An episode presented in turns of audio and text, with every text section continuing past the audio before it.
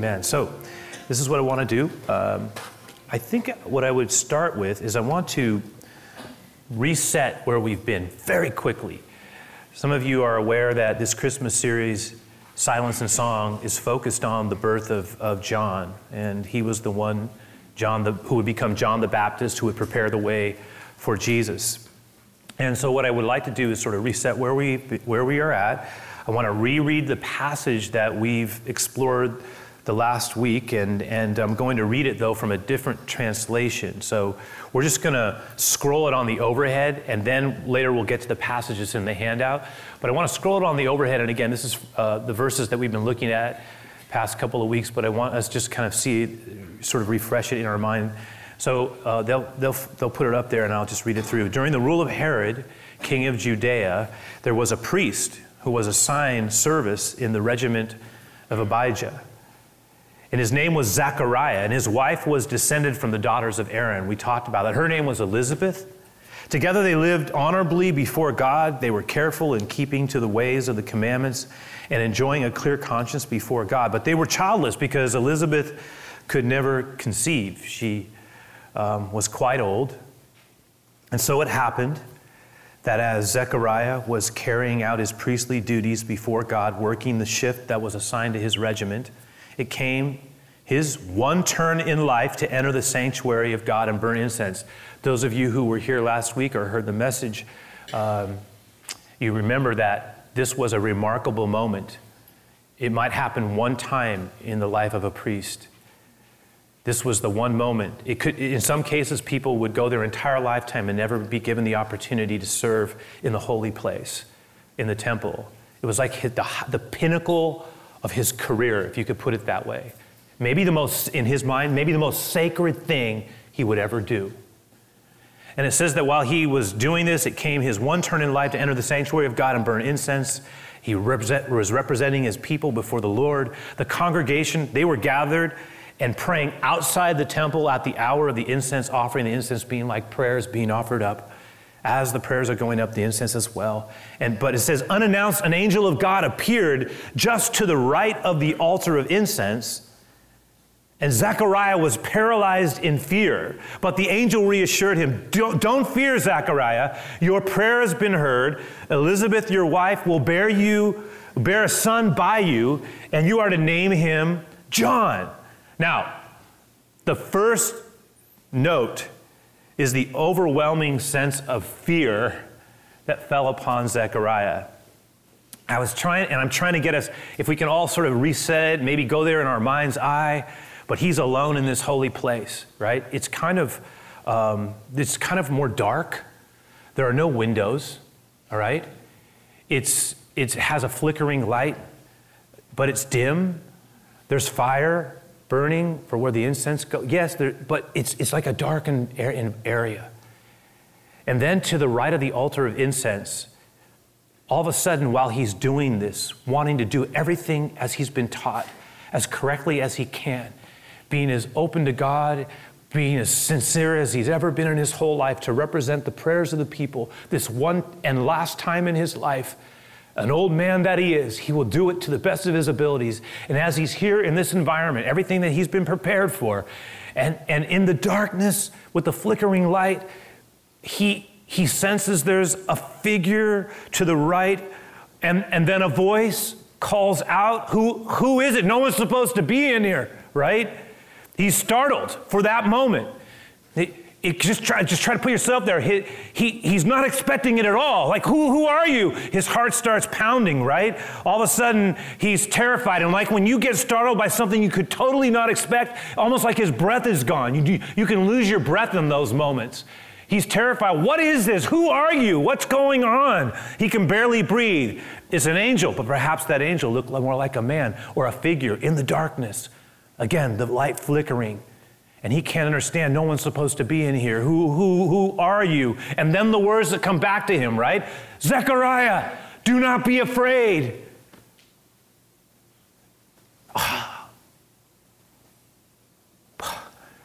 But Zechariah is afraid. And who can blame him?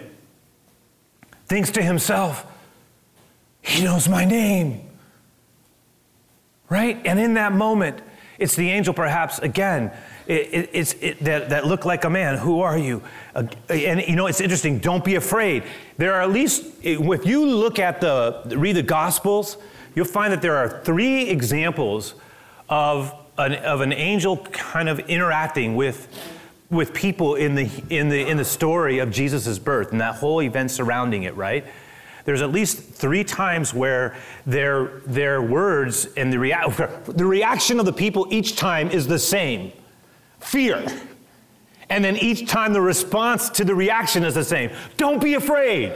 Both, all three times. The first time is, and I'll just kind of refer to them in our mind's eye, this, this is the one we just read.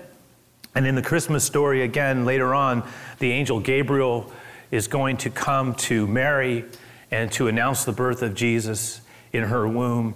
And we know from the scripture that, in similar way to Zechariah, her first reaction is to be filled with fear, right? And she's going to be greatly troubled, terrified, and the response is the same Don't be afraid, Mary, you have found favor with God. And then, oh, nine months later, on Christmas Day, in Luke 2, in Bethlehem, the shepherds are keeping watch in the field. When, and, and how can we say, um, uh, how can we say this? All heaven breaks loose, right? all heaven breaks loose. And it says the shepherds were greatly afraid, terrified, and the answer is the same Fear not, don't be afraid, for I bring you good news of great joy for all people. For unto you is born this day in the city of David a Savior, who is Christ the Lord. And then, after telling them that the baby could be found, a heavenly extravaganza breaks out for the shepherds in the field in Bethlehem. And angels and lights are shooting everywhere and then they break out, we're told, in a song, right? They start singing, Hark the Herald Angels Sing. I'm kidding, they didn't sing that song, but that's where that song comes from, right? Heaven breaks out on the shepherds. But in, it, what was interesting, Zechariah, Mary, and the shepherds all have this kind of interaction with this divine figure, or at least in their minds, something that was sent from heaven. Maybe that's a better way of saying it. Some type of an angel, but they didn't know who it was. Zechariah, he doesn't know who it is. But in every case, the reaction was the same. They were afraid, right? Go back, now go back to the handout. You can look at this with me. Verse 13, if you have your Bibles, you can look there as well. It says, uh, it says, But the angel said to him, Do not be afraid, Zechariah, for your prayer has been heard. In other words, your prayer has been answered. Remember, we talked about this in his mind. What prayer? The long ago prayer that you stopped praying, but we that prayer has been answered. Oh. And your wife Elizabeth will bear you a son. There it is. And you shall call his name John. Now, in the Hebrew, the meaning of the word of the name John is God has been gracious. Right? God has shown favor. Or as I would like to say it, God's goodness is on display. And we may, we may assume their, their understanding was that God had said no to their long ago prayer for a child. We spent some time talking about that. That was a dream of their younger years. They had let go of that dream because they were now old. So when the angel says, You're going to have a son, he's thinking in his mind, How can I have a son? What are you talking about? We st- what prayer is answered? That prayer, that, we stopped praying that prayer a long time ago. We, we accepted the fact that we would never have a son. The older version says they were stricken in, well stricken in years. And I'm sure that that reality had been for them a kind of a pain to bear.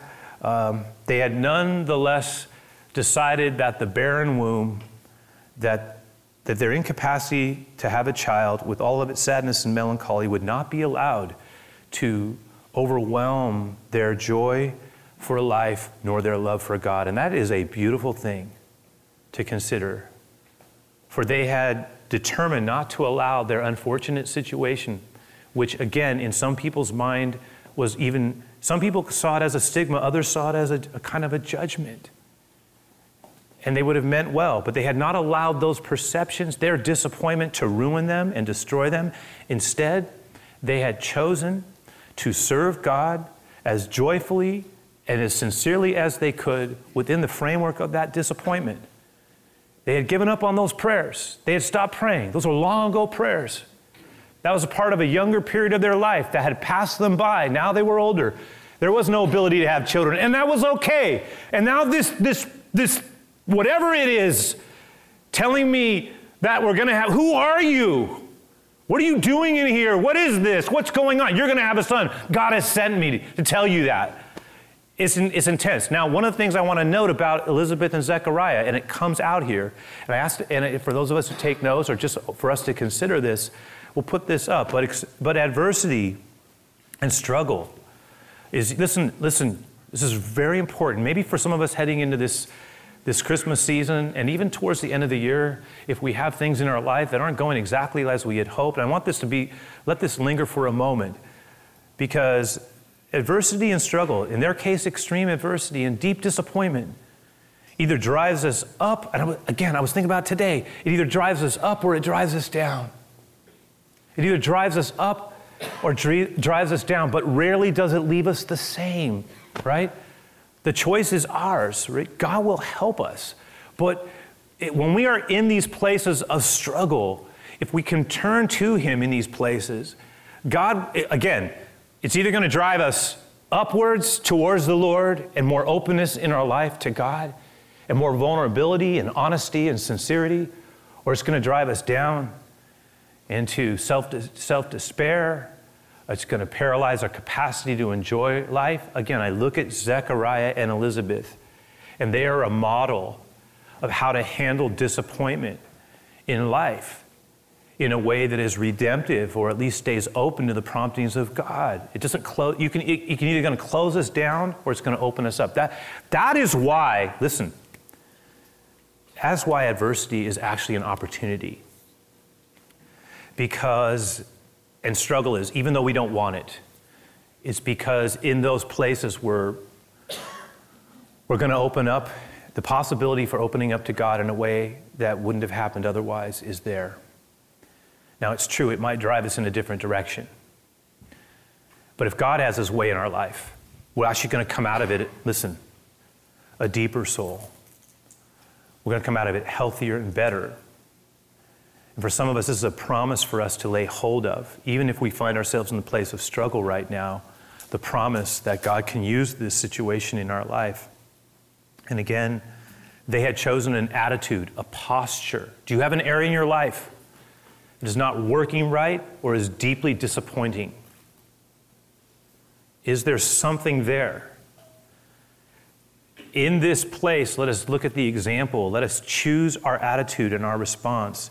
And again, it appears on the basis of what we see here that Zechariah and Elizabeth had decided not to be bitter. Um, and the other thing that came to my mind was they did not allow their disappointment in their life of what wasn't working right, listen, to drive a wedge between them. Some situations are in life are either going to make us bitter or better, pull us apart, or bring us together. Some situations in life, and I'm talking relationally, are either going to make us bitter or better, pull us, pull us apart, or bring us together. Hey, you know what? I want you to, I want you to speak this out loud with me. I'm gonna, I want us to read this together. Let's do this together, right there. Some situations in life are either going to make us bitter or better, pull us apart, or bring us together. Pull us apart or bring us together. This could have been a wedge issue, could have ruined their whole life but they chose to let it pull them together. You're going to see it shows up. That's part of the reason God could work out its purpose. It was a purpose they could not have envisioned, nor planned for, nor prepared for.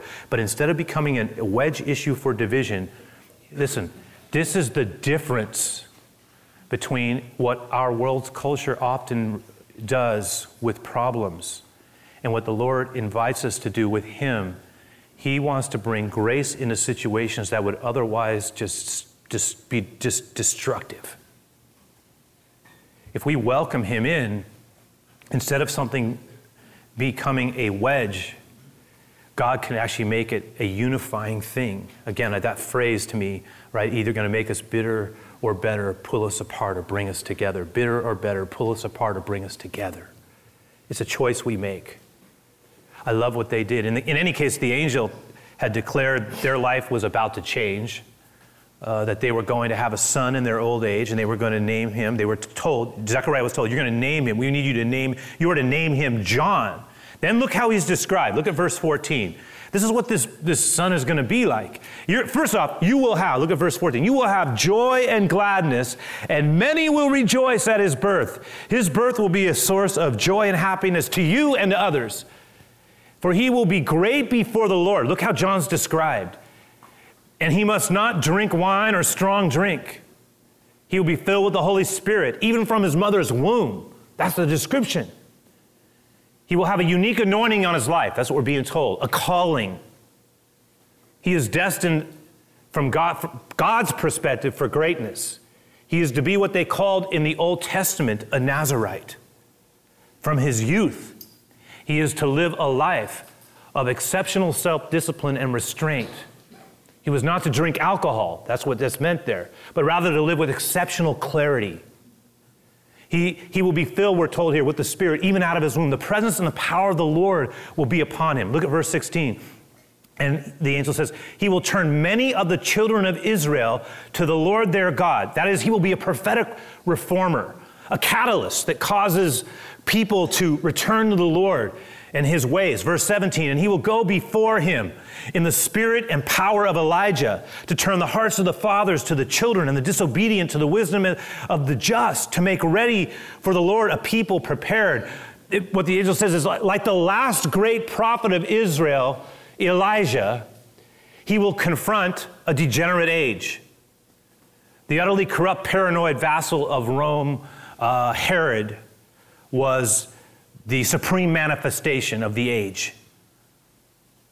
And what the angel says is this one will unify where there is division and neglect. He will call people who are disobeying God and who should know better to return to the path of wisdom. Lastly, he says, and certainly not the least, he says, he will prepare the way for the Lord.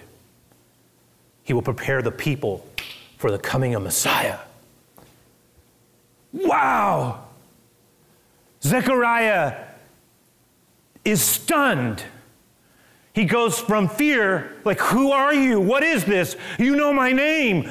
You're in the shadows. Reveal yourself. What are you doing in here? To hearing these words, and all of a sudden, he has to process what is happening. Your prayers have been answered. Your prayers have been heard. I didn't pray. I, have been praying for years. It doesn't matter. Those prayers have been heard. God's about to give you a son. You and your wife, Elizabeth's going to have a son in your old age, one that you could not have anticipated. His name is John, and he will do these things. God is about to do a new thing. Silence is being broken. A new song is breaking out. Messiah is coming, and you're part. You're the prelude to it. You're the prelude. It starts with you. Oh, Zechariah, do you see what God is doing? Right? That's the moment. But watch what happens. Zechariah, now he's having a conversation.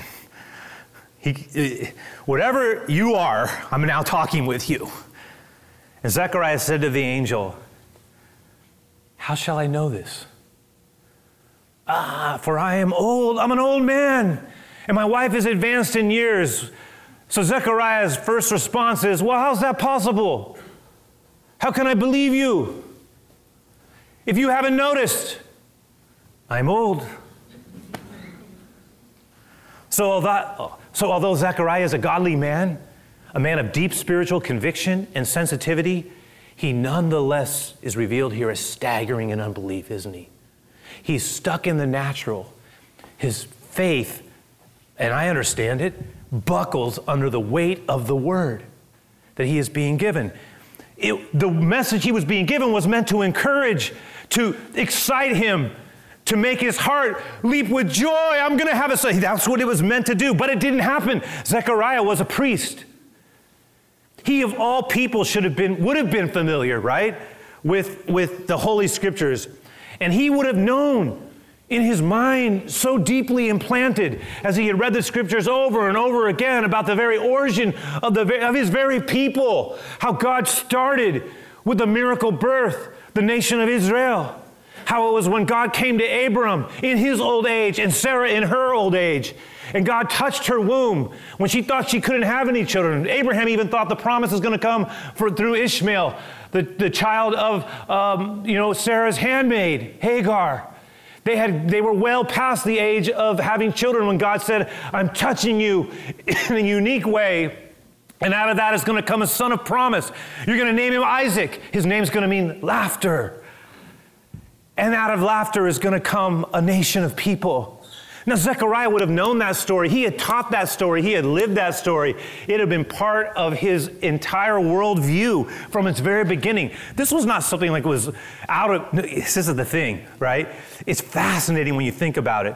In, in his mind, uh, it's a reminder, I suppose, that it is possible to love God sincerely, to believe in his teachings, to engage him devotionally, which he was committed and yet struggle to stay open to his capacity to invade, invade the natural realm with the out of the ordinary, which is what the essence of Christmas is.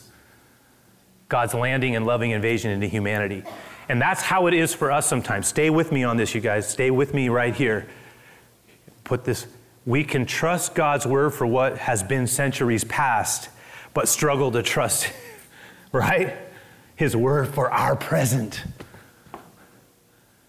I believe in the God's word. But can we trust it for our present? I look at what's going on with Zechariah. He believes in God. He's doing what he's doing utterly sincerely. This is in the middle of a sacred moment. He's, he believes, he's taught these words, he's digested these words, he's embraced these words. He believes that God does do these kind, that he has a pattern of doing these kinds of things. He's just not able to do it for me. See? See how that is sometimes? I believe your word, Lord, from a distance. But God wants us to take his word from the distance and bring it into our present he wants us to claim the words, the promises as our own. Do you see how that is? We believe it's true, but in certain situations, struggle to believe it's true for us, particularly in the unique situation that we might find ourselves in and be required to exercise faith for. Oh, God, that was, that's something you do for other people, but not for me. And I'm suggesting that the Lord actually calls us to bring His word into our present and to, and, and to breathe it in through faith. And to let faith arise within us because the very coming of Jesus is the invasion of God into the human experience. It's the, it's the unordinary into the ordinary to help lift us into God's extraordinary. Verse 10, look at this, you guys. I'm 19, excuse me. And the angel answered him and said, I am Gabriel. Look at, watch what happens. I am, I am Gabriel. Why does he say that? What is it? What's happening here? I am Gabriel. I stand in the presence of God. I was sent to speak to you and to bring you good news. Gabriel, it may seem, is a little surprised by the response of Zechariah. He seems to have interpreted Zechariah, and I think legitimately so, that he seems to have interpreted Zechariah's words as an expression of unbelief. I mean, again, Zechariah knows the history of God's working. Um, he, he's in the midst of the most intense spiritual undertaking of his life. He's probably never felt closer to God than in this moment. The closest to the sacred he would ever get was happening right before him and he's talking to someone who says he's been sent from God, an angelic being who has stepped into the material, and yet he's questioning. In other words, he's declaring to the angel his need for a sign, something to go off of, something to verify what was supposed to be good news, a source of joy for you. Gabriel, you know what I think was happening here? Gabriel was expecting Zechariah to go, No, I'm going to have a son. No, It cannot be. Oh, God, you're so good. Ah, oh, this is amazing. You know, he was expecting, no, this is the this is what I mean. We prayed for this long time ago, but now it's happening. Oh, are you serious? God is on the march.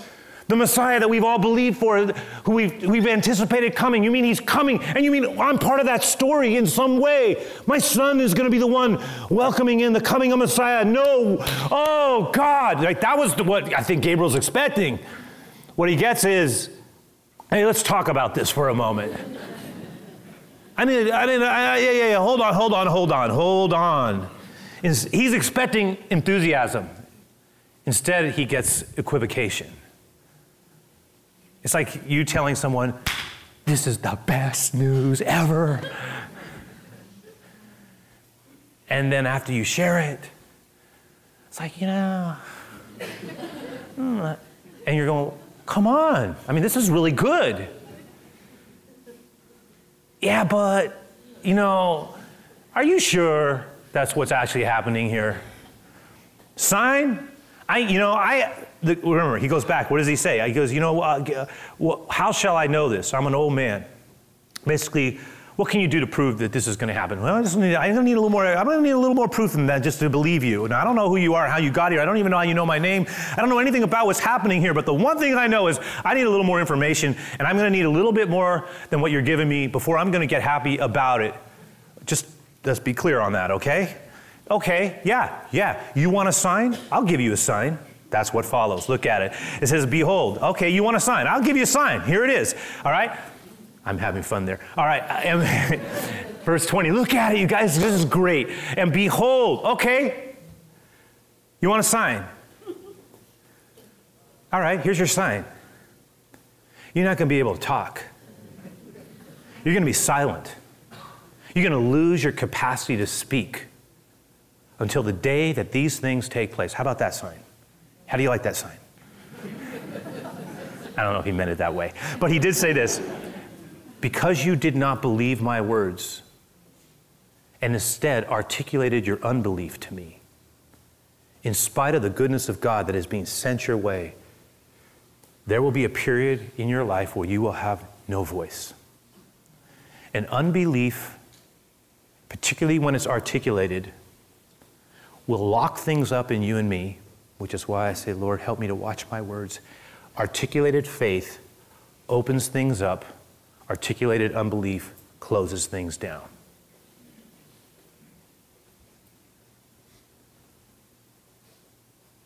And you know, you, you know what happened next, right? Zechariah says, What? How can that be? The only thing is, when he said it, it was like this. right? He had no, that was it. You know, let, let's talk about this more. But what came out of him was nothing. Nothing.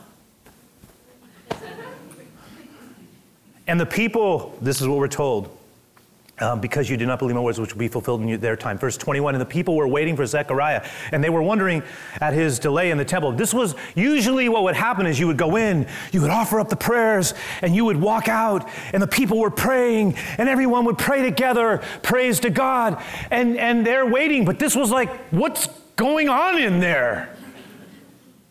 And maybe some of them were wondering, is, he talking to himself? I think he stopped talking all of a sudden. Yeah, I think he stopped talking all of a sudden. The people were waiting for Zechariah and they were wondering at his delay. He's sure taking a long time. Verse 22, we're almost done. And when he came out, last one, he was unable to speak to them. And they realized this guy saw some, he saw a vision in the temple. And he, kept, he didn't know sign language, but he knew how to make signs to them. And it says that he, he kept making signs and remained mute. He couldn't talk. Right? He couldn't. It, and so, this is important. Are there words this season we're being asked to embrace? And we'll leave it with this. Is there a birthing of something joyful? A good news he's wanting to bring to us? Something that reflects his favor into our life? Come on now. What are we going to embrace? Is God trying to say, I am wanting to give you something in your life of a new thing? I have, I want my goodness to be on display in your life. Will you embrace that word? Will you embrace it? Or are you going to pull back from it? Is there a birthing of something joyful He's wanting to bring us to? Something, again, that we're to adjust our attitude around, eh, to position ourselves for as we head into the new year. What is it? What is it? Because I'll tell you this if we position ourselves in faith, we're going to get a song, a new song for a new year. That doesn't mean there's no struggle. We get to choose which way we're going to go. This Christmas season, heading into the coming week and the week following, this is very significant time. It's a time when God moves in unique ways. I maintain that there are two times when, in the course of a year when God, in a, in a global way, tends to move more. One is at around Easter time, and the other at Christmas. And I think this is my perception. Because so many people's hearts are turned towards the Lord from every part of the world at the same time. And there creates a unique opportunity of grace to flow. I'm suggesting that this is a time to stay open, to cultivate openness to the Lord and the word He wants to bring into our lives. What is that word? One of the things that I, I want to, help, the church is wanting to help everyone with is for the next two weeks up into the new year for sure. Remember, um, remember, you have those morning, you have a little morning communication, right? Our Rise and Shines. If you if you haven't, you know, downloaded the app, download it. Every morning we send a new, I send a new one out. All I'm doing is talking about the things that are either we've discussed in different ways or, or where we're going. It's just a quick little devotional punch in a good way uh, for all of us to put in addition to our lives, uh, to listen for the Lord's voice, to build momentum into the new year, build momentum into Christmas and out of Christmas, to stay connected to His Word, to stay involved, to stay open, right? That's what I'm suggesting we do. So, if you, again, take advantage of everything that we're trying to do. If you're not away, get to the candlelight service. Take it very, keep your heart open and soft. Be really open to God at this time. You know, spend time with His Word. Like I said, engage those Rise and Shine devotionals. Be a part of it. Pray for our church. Just stay tender, open, right? This is the time to do it. All right, I'm going to pray. I know I've gone a little, we've gone a little longer, but I'm going to ask God to just bless this, and then we've got We've got, a, we've got a, a song to close with. Alice is going to close us with, and it's, it's a beautiful song that it connects to what we've been talking about. But I want to want to ask the Lord to just bless this time and, and have us not rush past it. So, Lord, I ask as we are here as a people gathered that you would let your words settle in. And again, I'm just, certain phrases stand out to me. You know, it's either going to make us bitter or better, uh, you know, pull us apart or bring us together. Are there words that we are to speak faith into, articulate faith into, rather than articulate unbelief? We get to decide how we respond to your invitations of grace. What goodness do you want to display in our life? Yes, by faith, display in our life. I ask, Lord, for there to be openness in our hearts. Help us to sincerely engage you. And I just pray over these, even these closing minutes that we're about to share just in song as we close out with this, this, these couple of minutes together. Let this be a, a settling moment for the word that you've spoken to us. This is what I pray. The grace and goodness of God, as we honor you, Jesus, in your name. Amen, God.